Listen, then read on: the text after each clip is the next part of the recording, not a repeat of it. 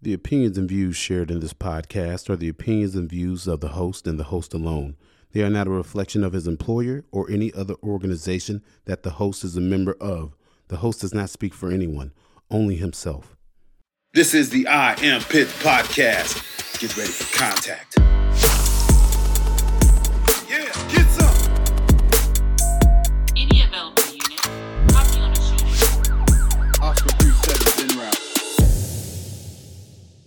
What's up, everybody? This is Dex with the I Am Pitts podcast, and I am back for another episode. But I'm going to go ahead and give you all the fair warning now. This is not going to be a very long episode, so you will have plenty of time to go get done whatever you need to get done the rest of the day. So I'm like I said, I'm going to keep it short only because I am officially back in the booth. And when I say booth, I mean back in the closet. No, not back in the closet like the LGBTQ plus Q, IA plus Q community, whatever it all is. Back in the booth in the closet, my actual closet, working on the audiobook for I Am Pitts, Memoirs of an American Patriot. People have been asking me about the book, the audiobook for so long, and I've been trying and I have been trying and I have been trying. But life has constantly gotten in the way. And you know what? I can give you all a thousand excuses as to why I have not done the audiobook yet. Work, family, protests. I mean, you name it. I got the excuses, but you know me. I'm not a man of excuses. I've just been dragging my feet, and because it requires a lot of time and it requires a lot of resources, and which I really don't have much of either. But I'm on my way now to getting the audiobook underway. So I did the first op- the, I did the opening, the introduction, and the first two chapters, man, and I was in the zone doing the audio book, reading and hitting the pauses and doing all that. But what people fail to realize is to get your audiobook accepted by Amazon or another company, there are uh, specific parameters and guidelines that have to be met. And so and they are very strict at that. So for me, I got through reading and I was hyped. I was like, man, this is going to sound so good. So I go back and start listening to the audio I had just recorded. And in the background, you could hear somebody, some jerk, living their life, completely ignoring the fact that I'm in my closet working on an audio book, deciding to just inconvenience me living his everyday life by cutting his grass. And you could just hear him in the background in the headphones. Man, I wasted probably two hours of my life. Well, I'm not gonna say I wasted two hours of my life. No, yes, I did waste two hours of my life because I can't get the time back. And I talked to the guy that's helping me, the audio engineer. I was like, man, is there any way that you all can cut that out? It's like, nope, that's just gonna be in the background and you'll lose quality. So I had to go back and start all over again. So yes, I'm I was a little frustrated. People don't realize how difficult it is. You know, writing a book is difficult, but doing the audio book and having to read it yourself, and there's, you know, this is I'm not a professional. I am doing this hood style, man. I'm doing I'm just winging it in here. Kind of like the podcast when it started. I'm just winging it, just kind of going and learning as I go. And hopefully that by the time I get done and the audio engineer I've hired that they are able to help me get the book into the correct specifications to where it will be accepted. So that is where I'm at. But man, you don't realize how you hear everything in your headphones when you're trying to read this audio book. You know, you can hear your mouth opening and smacking. I mean, it's just everything. Hopefully, he'll be able to take care of all that for me. I'm sure he will. But my God, dude, just people living their lives and inconveniencing me. How dare you all? Let me do my audiobook in peace, damn it. So that's what I'm working on, man. But and especially nowadays because I feel like we need more entertainment. We need more podcasts and we need more audiobooks because I am sick and tired of these damn Hollywood elites and their craziness. For example, the Academy was it the Oscars Academy Awards? I don't know. I don't remember. Uh, just the whole thing with Will Smith and Chris Rock. And I'm be honest, I'm not gonna stay on it long because really, like the little the black girls in the hood say, I don't give a damn boo boo. I don't care. I really don't care about Chris Rock getting slapped by Will Smith. I really don't. You know why I don't care? Because that's the only black on black violence that's going to get everybody's attention.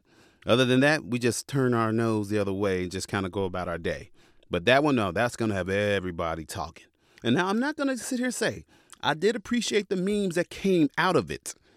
They were great, but my God, it's just social media and everybody was on it so quick, man, and it got old so fast. So fast.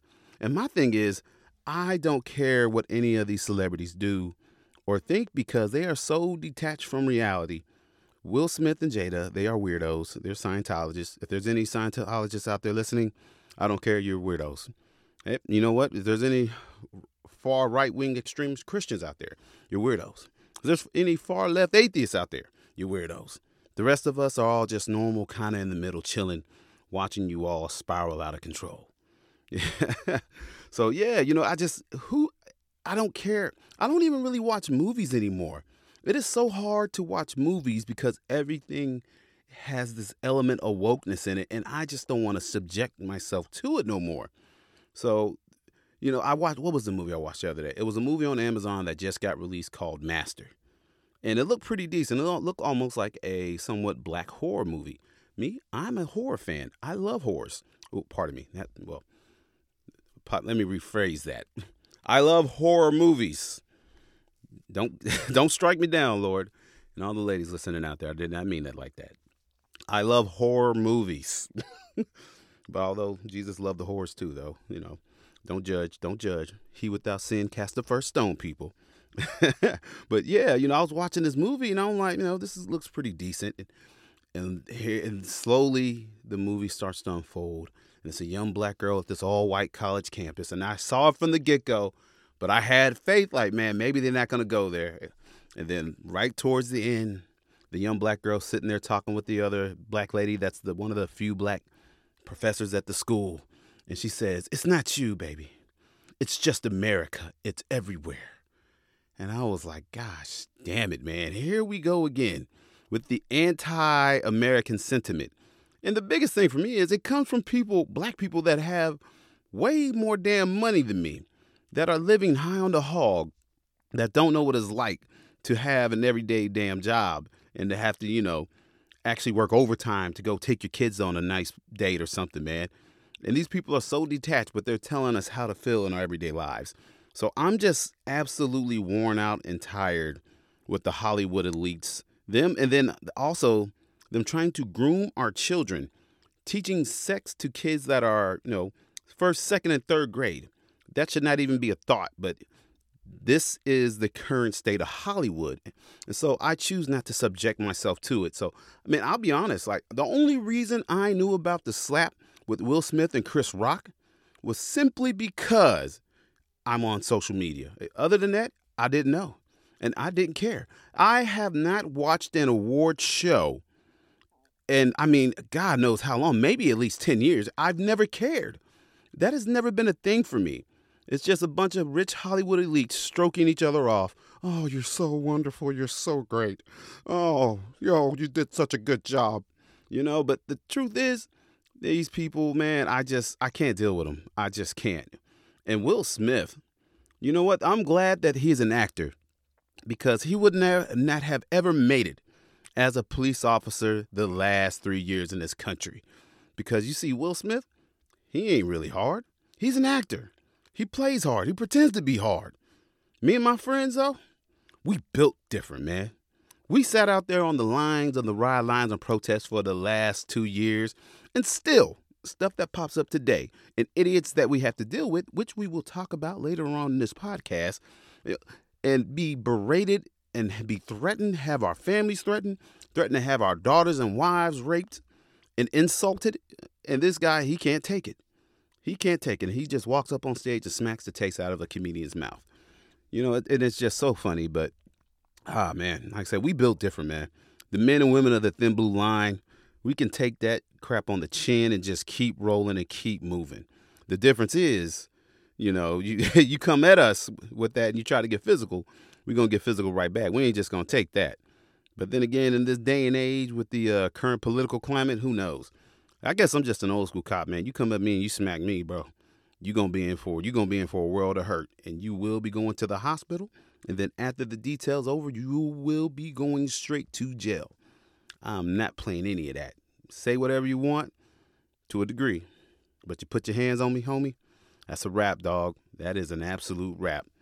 But so, so like I said, you know, I don't really get into a lot of movies anymore. I don't even know why I have Netflix, Amazon, and all these other apps. Definitely don't have Disney. I'm not subjecting my kids to that garbage that they're starting to peddle. But what I do is I listen to content. I listen to audiobooks. I listen to podcasts. Well, why is that? Because I'm able to go out and find what I like and what I want to hear, and not necessarily just what I want to hear. I'm able to get different alternatives and perspectives. But the one thing I love, and the main one of the also the main reason why I did my book, because I love listening to stories of combat, and I just love listening to veteran stories and officer stories. So I recently finished two great audio books that you all need to check out. And I am hoping to have each of the authors here on the I Am Pitts podcast in the very near future. So, the first book I want to talk about. So, when I was in Texas with Black Rifle Coffee a couple weeks ago, Sergeant John Mattingly's book, 12 Seconds in the Dark, the raid, the, uh, the truth about the Breonna Taylor raid here in Louisville, Kentucky, that caused such a stir, his book was released. And me, I listened to the audio book while I was traveling. And let me tell you all, man, you know, even be being an officer here in Louisville, I have told people on plenty of podcasts, I did not know all the facts involved with the Breonna Taylor case. I just didn't. I knew what the media was saying, but I also knew what they were saying was lies, but I didn't know the actual truth of the individuals there. And who better to tell the story than the man that took a bullet in the leg for the city of Louisville and was thrown to the wolves and had his entire department and had his the entire city government and profession turn his their back on him. Who better than the man himself, John Mattingly, Sergeant John Mattingly, to write a book and say what really happened that night? And man, eh, I learned so much about him because, like I said, we've been on the same department for a long time, but I've never worked with him directly. I've seen him and spoke to him in passing, but I never got to know him on a deep level. But man, this book really showed me a side of him I never knew. For example, I didn't know that his kids are biracial, or excuse me, not his kids, but his daughter, his his, his grandchildren are biracial. But of course, the media is not going to tell you that. The media is just going to let you assume this man's an evil white racist, which I knew wasn't true. But I never knew that he had, you know, mixed uh, grandkids. But of course, they kept that out the news and just so many other stuff. And the other thing I really enjoyed about his book was the element of truth. I mean, not just that, uh, he didn't hold back. He's dropping names of officers, council members that needed to be called out for their part and for spreading lies and, and corruption. I mean, that takes courage and bravery, especially knowing that you have people out there that are still looking for you and want to hurt you and want to harm you man. So that I mean, big ups to him on that, dude. I mean, I mean, it was a phenomenal book. And the other part I really liked was the fact that him talking about the riots, he sparked my memory. There was so much that happened happened in Louisville from the time the riots started to where the where it started to kind of trickle down. And I did my best to describe those moments in my book. Eh, but that's why I want other people to write about their experiences because there's things I forgot. For example, I don't know how I forgot, but I forgot that at Sixth and Jefferson at the park, there were like two homicides. There was multiple shootings where all the protesters were at. No, it wasn't the police shooting anybody. It was this group of people and these protesters there at Sixth and Jefferson. I had completely forgot about that incident. And you ask, how can you forget about it? Dude, every day was like a combat deployment. You know, I can't tell you everything that happened every day in Iraq because there was just so much that happened and so much that unfolded. But I can tell you about those certain incidents that I remember. But there were just so many incidents that happened in Louisville in 2020 and 2021, you know, that you just it's just not possible to remember. But his book for me spurred a lot of memories for me that I have forgot. A lot of things that I guess I just moved on from and just you know stored it in the memory bank and compartmentalized it as just another day in police work. But man, he did a really good job on that and bringing that out. And I mean, the truth has to be told, man. Somebody has to tell the truth. And you know, the fact that I heard that uh somebody on the police department on our webpage, on our Facebook page said that apparently there were a sergeant or chain of command and staff saying that be careful what you post on social media. Sergeant John Mattingly can do and say these things because he's not employed here. And the first thing I thought when I heard that was, oh, really? So in my free time, I can't say anything about this or none of this stuff because I'm an employee here? I'm sorry. I didn't realize the Constitution did not extend to me as an employer, as an employee here. I have said it time and time again. We are employees here, not slaves. Are there repercussions for speaking out on things? Oh, um, absolutely. I'm 100% sure. I'm still waiting for somebody to say something to me. But uh, you have to ask yourself are you really truly free if you can't express and use your First Amendment rights and you have to beg for permission to be free by your chain of command? That's not freedom. That to me, that sounds like some Russian Chinese, you know, communist stuff, bro. And that is not, and I'm not going for that. I'm not going for that. And nobody's going to scare me into silence. I've been scared into silence for most of my life. And now I refuse to be silent.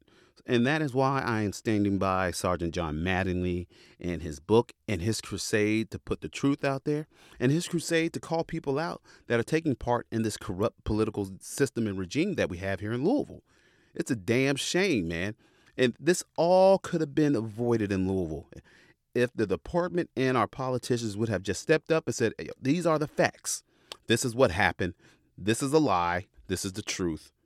But politics and people care more about their next position as opposed to protecting the citizens in Louisville and the property and our officers. You know, and we don't do ourselves any favors because we let these lies just continue to spiral out of control and people formulate their own thoughts and opinions and views that are detached from reality. And what does that do? That puts officers at the crosshairs. And that is what has been happening here in Louisville. But hopefully, even John Mattingly said it this morning on the uh, Failure to Stop podcast that he feels like the tide is slowly starting to turn. And I think it is slightly, but I'm still not 100% sure. But, you know, small increments of improvements, I'll take it as opposed to no movement at all. So there's the future's still up, up and open about that. And so the next book I read the other day, Man, I finished this while I was out on patrol, and that is why I love being a police officer. I'm able to ride around with the windows down and listen to a nice audiobook.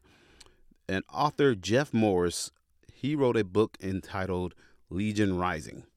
Jeff Morris was a captain with the 1st Cav division in Iraq from 2003 to about 2008, 8, 9, I guess.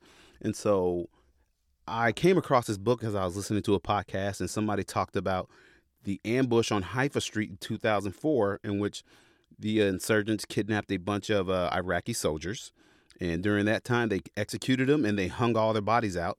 And they did this as to lure in American troops and, and Iraqi troops to ambush them and kill more of them. So Jeff Morris talks about that in his book Legion Rising. It's about his time leading the, I believe it's a 189 Cav out of the 1st Cav. And man, the description in his book it like transported me back to the Middle East and back to Iraq.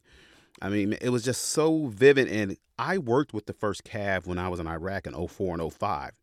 And just, the degree of separation from me in this book is just, it was just stunning, you know. And I remember hearing about these battles that he was talking about, some of these gunfights.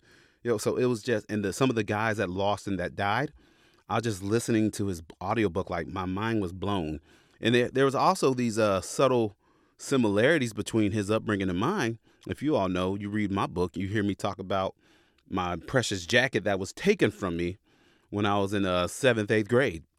You know, he had a very similar situation, you know, so it was a very, very interesting read, very thought provoking, and even more, him as an officer, he talks about how his trauma, how the trauma he developed from being in combat and losing so many men and the, his battle with PTSD, which has been a major part of my life the last few years, it just really struck me, man. And I hopped on the internet and I I found Jeff Morris, and he doesn't actually doesn't live far from me, you know. And I reached out to him and I talked to him about his book, and I, and I I was seeking advice because, like I said, I have been in the harshest battle with my PTSD that I have been in in years So reaching out to him and talking to him, man, it just really drove home to me that, you know, I still got a lot of fight left in me. I'm not going nowhere. And it was just good to talk to somebody else that had the same struggle and same battles and the same symptoms and the same numbness, you know,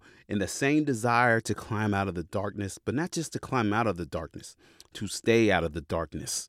Man, his book was phenomenal. And the fact that he was so accessible, I just sent him a message and told him like who I was. I wrote a book as well. And man, your book really spoke out to me. So, man, it was just a phenomenal book. And I highly encourage you all to listen to it if you're looking for a great read, an entertaining read, or if you just need some inspiration and you're going through some sort of battles, man. Jeff Morris, Legion Rising, absolutely great book. I mean, phenomenal ratings. Man, absolutely worth the purchase, man. So, and so that is why I'm recommending both of those books Sergeant John Mattingly's 12 Seconds in the Dark and Jeff Morris, Legion Rising. If you've not listened to them, go listen to them, people. They are absolutely worth your time, especially for you officers out there in the streets, man. You need something to do and you don't want to listen to radio. You don't want to listen to all the violent rap music or w- watching movies on duty from these woke Hollywood celebrities. Go get the audiobooks, man, and listen to the audiobooks, all right? So, moving on. Things continue to get interesting in Louisville. But in a good and a positive way, I'm very happy to announce that an officer that I've worked with, a former uh, 82nd Airborne paratrooper, Officer Ambers, he was just exonerated the other day from a use of force incident. So I'm name dropping him because I mean everybody knows his name. He was at the height of uh, some of the protest stuff. His name was front and center. And I am not ashamed to say that I know this man and that I serve with him and that I am proud to serve with him. I'm proud to have served, you know, our country in the same uniform as him. And I'm even more proud now to serve with him on LMPD. He is a phenomenal officer, but he had his name dragged through the dirt and he had protesters dox him and his family. And not just that, protesters come out to his house and threaten his family. And how do I know that? Because I was there one of those a couple few nights where protesters went to go protest at his home here in Jefferson County. And you all are probably wondering what happened and why was he doxxed? Well, as you know, protests in Louisville have been a big thing here for quite some time. I mean, with the Breonna Taylor incident, the George Floyd incident, things uh, turned into a powder keg here and just blew up. Well, there are, as I've spoken before, a lot of these protesters and people that come here, a lot of them are criminals, a lot of them are slime bags, and a lot of the lawyers that defend these people are slime bags and opportunists. I mean, they're opportunists themselves, the protesters. I've told you all before, this is all about clout chasing, getting money, and causing controversy and chaos because that is where cash comes comes from. But now that all the politics are over and everything's kind of settled down, there's no more money to be made. But during the height of all this, we had a protester here named Mr. Garrett that is a convicted child molester, excuse me, child raper, convicted. And he decides to go to the park to protest to get justice for Breonna Taylor. And while he's protesting at the park, this man loves to go and carry this giant cross and stand in the middle of the street and block traffic. And well, we get tired of people blocking traffic and impeding the freedom, the freedom of movement of our citizens here in Louisville.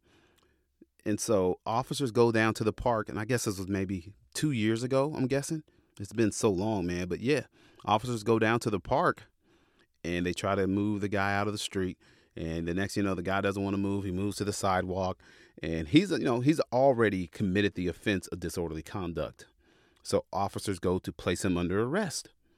And while officers are placing him under arrest, he starts to resist arrest. And while he's resisting arrest, he gets his hands up under him and he doesn't give officer his hands. And what happens when an officer sees your hands go up under you? I don't know you. You have a violent history. Guess what? I'm going to assume you have a weapon. And the reason you won't give me your hands and you have your hands under you is because you are trying to get that weapon. Case in point, me during the protest times last uh, in 2020 d- out on Bardstown Road, I had an individual. Same thing happened to me. Would not give me his hands, and I had to show him some love with my fist. And like I said before on my podcast, I stand behind every punch that I have ever thrown while in uniform. I've never hurt nobody that did not need to be hurt. And we talk about de escalation. And you know what? Sometimes there's time to you can't de escalate, and sometimes there's no time to de escalate. And it varies from um, scenario to scenario. But my individual, he ended up actually having a gun on him. And there is video of me with this individual on my knees with him trying to get his arms out, from under him. And then you just hear me yell, gun, gun, gun, gun. And he was trying to get to his gun. I could have been shot and killed. And you know what? The same thing was probably going through Officer Amber's mind when this individual's hands were up under him and you couldn't see his hands. See, I'm not worried about people's feet in this game, in this work, line of work and police work. You're not going to get killed by somebody's feet. It's always the hands we have to watch. And when people's hands disappear and go into pockets, my our sense of awareness goes up and the threat just increased that much. I don't know if you have a weapon, but if you do, I'm not going to let you get to it and hurt me or my friends. And so, what does Officer Ambers does? He does as we were trained in the academy, change somebody's thought pattern. Officer Ambers delivers four strikes to this guy's face to get him to comply, and it looks ugly. Oh my God, why are you doing this? This is police violence. Oh God, please stop. Wayne, don't hurt him. Don't hurt the child molester. Don't hurt the child rapist. He needs justice. So, you know, then next thing you know, they get him arrested, they detain him, and then they take him to the jail. And next thing you know, he sues. And then the next thing you know, there's an investigation that opens up, and Officer Ambers is being investigated for police brutality. And not only that, he gets thrown under the bus by some officers on the department and chain of command staff. All for politics, because we have to remember we are in a time now where it's not about right and wrong and what's legal and what's not legal. Everything in the day and age we are operating in is about optics and how it looks. Everything is. So what they did, uh, they were absolutely justified, and that is why Officer Ambers was exonerated. And I stand by him proudly and say I am glad he was exonerated, and I don't blame him for doing what he did. But with that said, yes, uh, he was exonerated, which absolutely amazed me coming from our police chief because it is optics and politics over what's right versus what's wrong, over law over, and over versus legal and what's illegal. And everything it revolves around that, man. And you cannot police in an environment safely where officers want to do the right thing and know to do the right thing, but you have to take that second and hesitate. But how's this going to look? How is it going to look is something, a concern that should never come to any officer's mind. Only thing that should matter is doing the job with the information and intelligence I have at the time and making the best decision from there. But like I said, we're not in that day and age. We are in the time where it's about how everything looks. So shockingly, our police chief exonerates him, and I applaud her for that. Y'all know me. I am willing to give praise when praise is due, and I am willing to give criticism when criticism is due. So I give props to our chief, Erika Shields, here for exonerating my uh, friend and my fellow officer, Officer Ambers. But with that said, of course, it didn't just stop with her exonerating him. She had to get in the politics. And so, in a local news station here, the uh, article says LMPD officer exonerated for repeatedly punching protesters during an arrest at Jefferson Square Park. And it says that Officer Ambers was investigated for possible violations of department policies involving de escalation and use of force in the April 18, 2021 arrest of Denorver Garrett. In a memo to Ambers on March 28, Chief Erika Shields told the officer he had been exonerated and would not face any disciplinary action for hitting Garrett four times in the head and face. Bravo, Chief Shields. Bravo.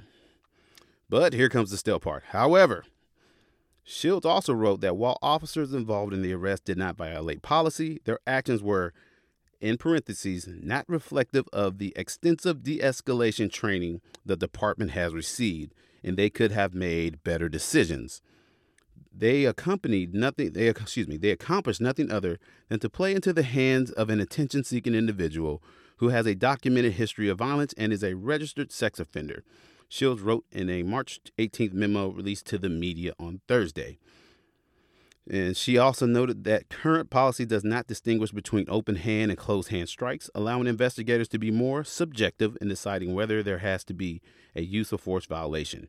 Shields ordered that current de escalation and use of force policies be reviewed.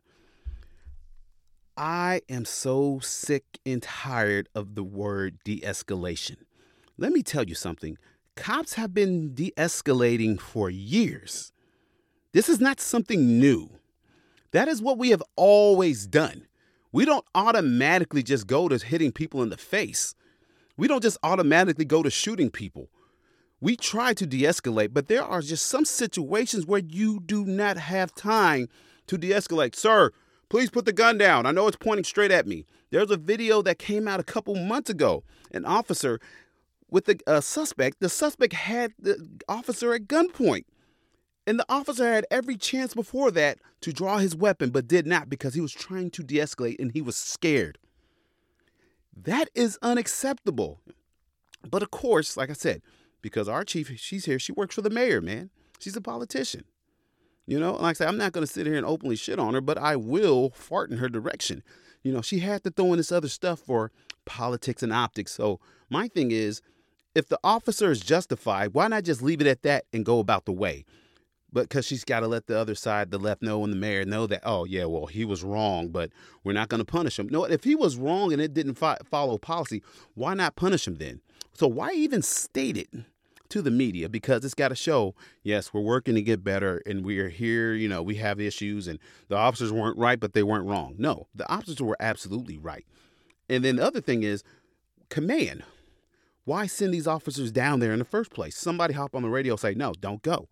And now, like I say, we're getting a little better with that because absolutely these people are attention seeking and they are trying to bait officers. Case in point, the same individual. We got a new guy on the department that I work with. He's my partner, great guy. He tell we were talking about this individual, Mr. Garrett, the other day at roll call. And he calls me, and my partner calls me up in the shift, was like, man, this guy is blowing lights in front of me. It's like he's doing it on purpose. And it was Mr. Garrett. He has a very distinctive vehicle that he drives.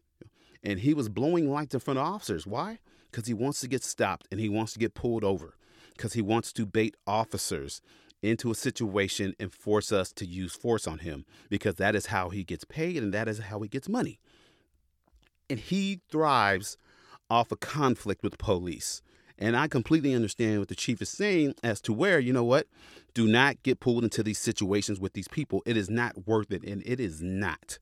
It's not. But at the same time, at what point do we uphold the law versus letting people go because we're afraid of a conflict with them? See, we shouldn't even be in this space right now as police officers. We should not be in the space of politics and optics. It should be, dude, you ran multiple lights, you're getting stopped, you're getting pulled over, and you're getting a ticket. And if you got warrant, you're going to jail. You should not get off because, oh, we got a bad history with this individual. No, that's not the case. We are the freaking police, and we are here to police and enforce the law. And if you so happen to fight the police, guess what? You're going to get your ass whooped. If you resist, guess what? You're going to get your ass whooped. Of course, we try to de escalate long before that. Do we have officers that are not good at de escalating? Of course, but that is not a majority of the officers I know that I work with. There are definitely officers that come on scene and I'm like, oh God, not this guy. He's gonna wrap this dude up and we're gonna I'm gonna have to try to talk him down. But those are few in between, man. But you know, it just shows the state of play and the state of politics currently here in Louisville, where you have an officer that did their job and did it right. But politics and optics continue to play a key and major component in this line of work, and they should not. That should never be the case. You know, then you wonder why you have officers that want to police but are afraid to go out and police. Because if they do something that they're legally entitled to do, but it looks bad, next thing you know, you're getting investigated by the DOJ and you're going to end up like Katie Crews being, you know, indicted by the FBI.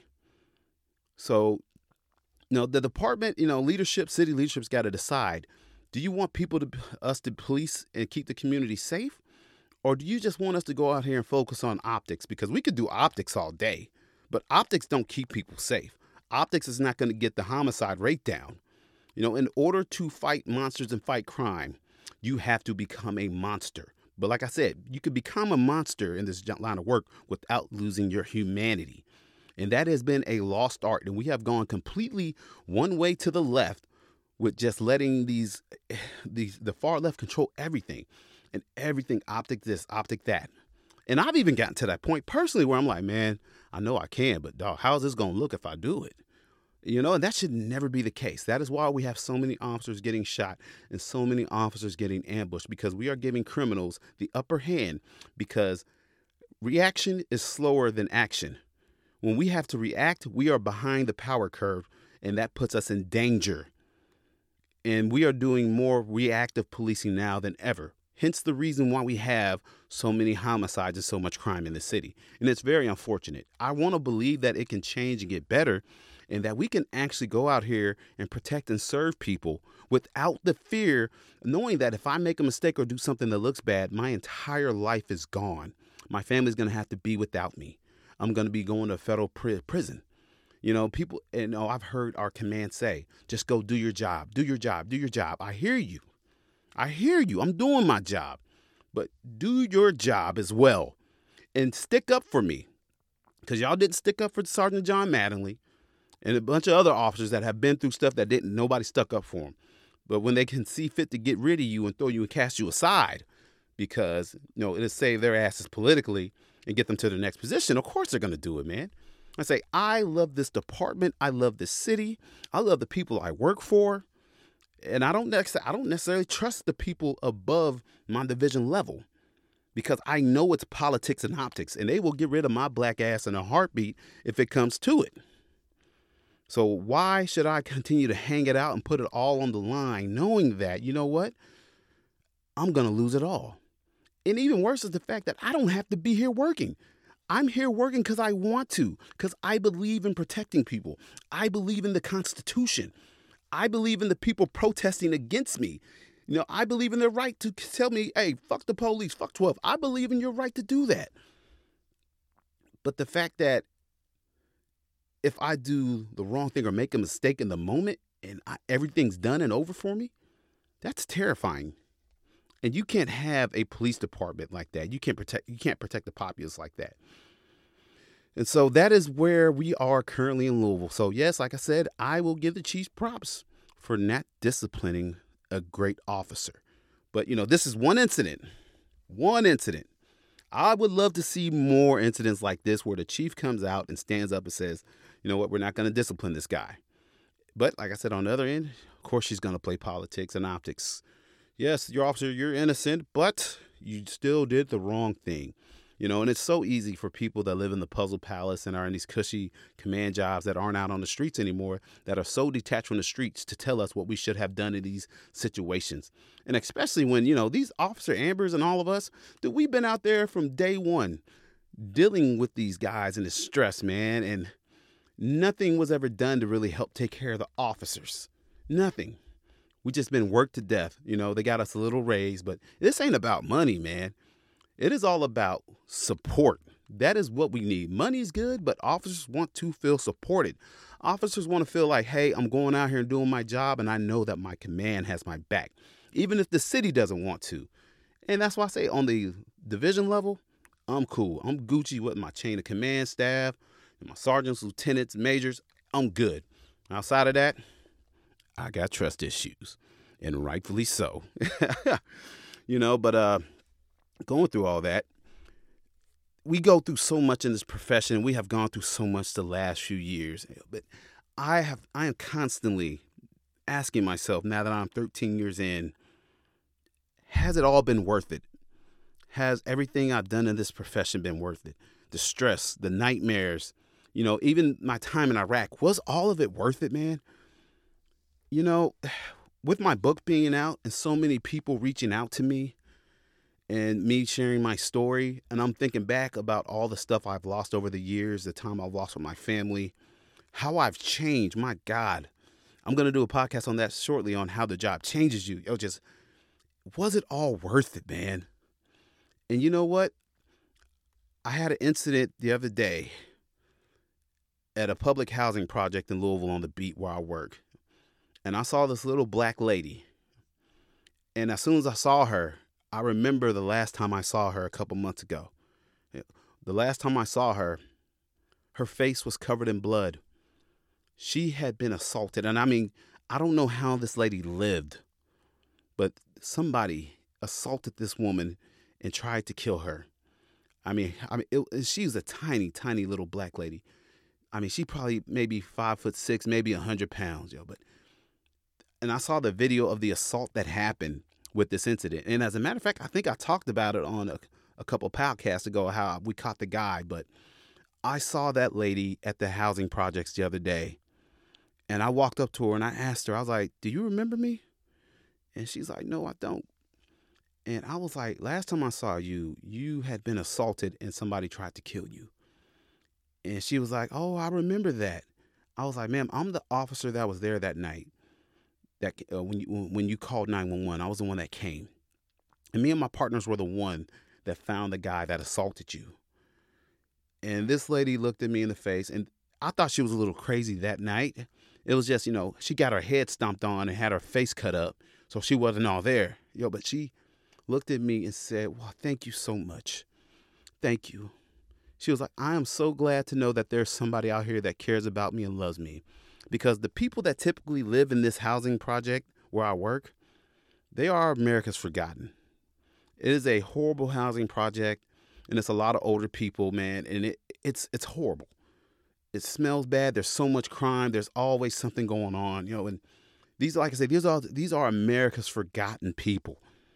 But you know who these people are not forgotten by? The men and women of the thin blue line. I saw that lady and I asked her, ma'am, can I give you a hug? And I gave her a hug, man, and it just it just re-energized me and revitalized me because just like most cops, you get jaded and you forget why we sign up to do this job. And then we start thinking about the politics, the things that happen to Sergeant Mattingly, the things that happen to Officer Ambers, and all the other politics that go on across the country with cops. And we lose sight and focus of the single reason we decided to put on this uniform and this badge and wear a gun belt and carry a gun on our hips. Because there are evil people in this world that will do harm to a little tiny old black lady that can't defend herself.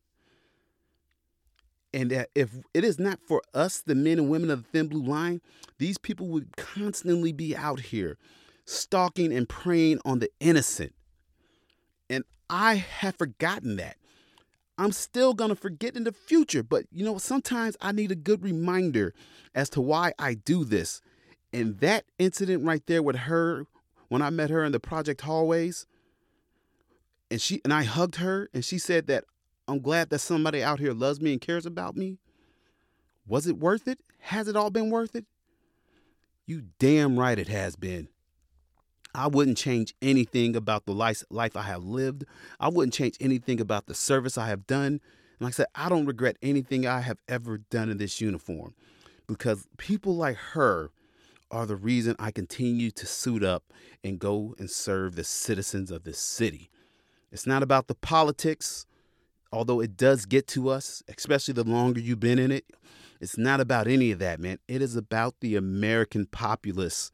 It is about ensuring that people can sleep peacefully in their beds. And it is about knowing that people can live their lives worry free. And if not for us, then who? Who else is going to do it if I'm not doing it? And I know I can't do it forever, but I would not be able to live with myself knowing that I'm able to do this job and then I just simply walk away because of the politics and because it became too inconvenient to my life. You know what? One day I'm not going to be in this uniform. One day I'm going to be an old man. My wife is going to be an old man. One day my daughter is probably going to be alone somewhere. And someone is probably going to try to hurt her, me, or my wife. And I'm not going to be able to defend myself, maybe. I don't know. I love the fact knowing that there are men and women out there who are willing to put on that uniform. That if I call 911, they are going to come and they are going to help my family and they are going to try and help me. That is what makes America beautiful. See, you go anywhere else and you talk to them about their local police, go to Africa, go to Russia, go anywhere else and ask them. Mexico, Ask them about their police, and they will tell you that their police are the most corrupt and that American police are the top tier and highest quality of officers in the world. Plain and simple. And that is why I'm still proud to wear this uniform and be part of the Thin Blue Line. That is why I'm going to continue to serve until my body tells me, no more, Dexter, you've done enough. So I'm not going anywhere. Am I going to stay with Louisville? I don't know. But I don't plan on stepping away from this uniform, period. I don't care if I make a million dollars off selling books. I'm still going to serve because this is the purpose that God has intended me for. And I am going to continue to do so as long as there are people out there that needs us. You know, they say the job is dead. The job is not dead. Y'all have heard me say it before. As long as freedom and liberty are still alive in this country and the Constitution exists, there will be people that try to take that away from people. And so the job is not dead. The job has changed, but it is definitely not dead. And I'm here to continue to serve and try to breathe a little bit of life back into it. Ladies and gentlemen, this has been the I Am Pitts podcast. Like I told y'all, it's not going to be super long. 45 minutes running, but my God, it's a little longer than I anticipated. But man, started getting going on that last little bit. A lot of a lot of passion. Love what I do. So, but like I said, hey, man, there's a lot of good books out right now. So if y'all want, I'll tell you those books again. Go get Sergeant John Mattingly's book, 12 Seconds in the Dark, and also check out Jeff Morris's book, Legion Rising. And also, holla at your boy. I Am Pitts, Memoirs of an American Patriot. It's out as well. Get a copy. Got a lot of good reviews. People love it. I've actually had people send me two handwritten letters to say, thank you for sharing your story and thank you for your service. My first thought was like, damn, man, who writes handwritten notes? I felt compelled I had to write them back, man. So everybody that has been reaching out to me about the book, thank you. Thank you for the positive reviews. If you could, go and leave a review for my book on Amazon if you have read it. And also leave a review for I Am Pitts on um, Apple, Spotify, wherever you can do uh, listen to your podcast at. Please do share with your friends and family. And if anybody would like a book, an autographed copy of my book, you want to purchase one from me directly, shoot me an email. I am Pitts at yahoo.com. Tell your mama, tell your daddy, tell your sister, tell your friends, tell your side chicks, tell everybody about the book. All right. Ladies and gentlemen, thank you all for tuning in and continue to love on one another. And remember, you are all worth it. It's all been worth it. There's nothing about what I've done that I regret. I don't regret the American citizens, and I don't regret you all tuning in and listening to me. Thank y'all so much. I appreciate each and every last one of you, and I will see you on the next one.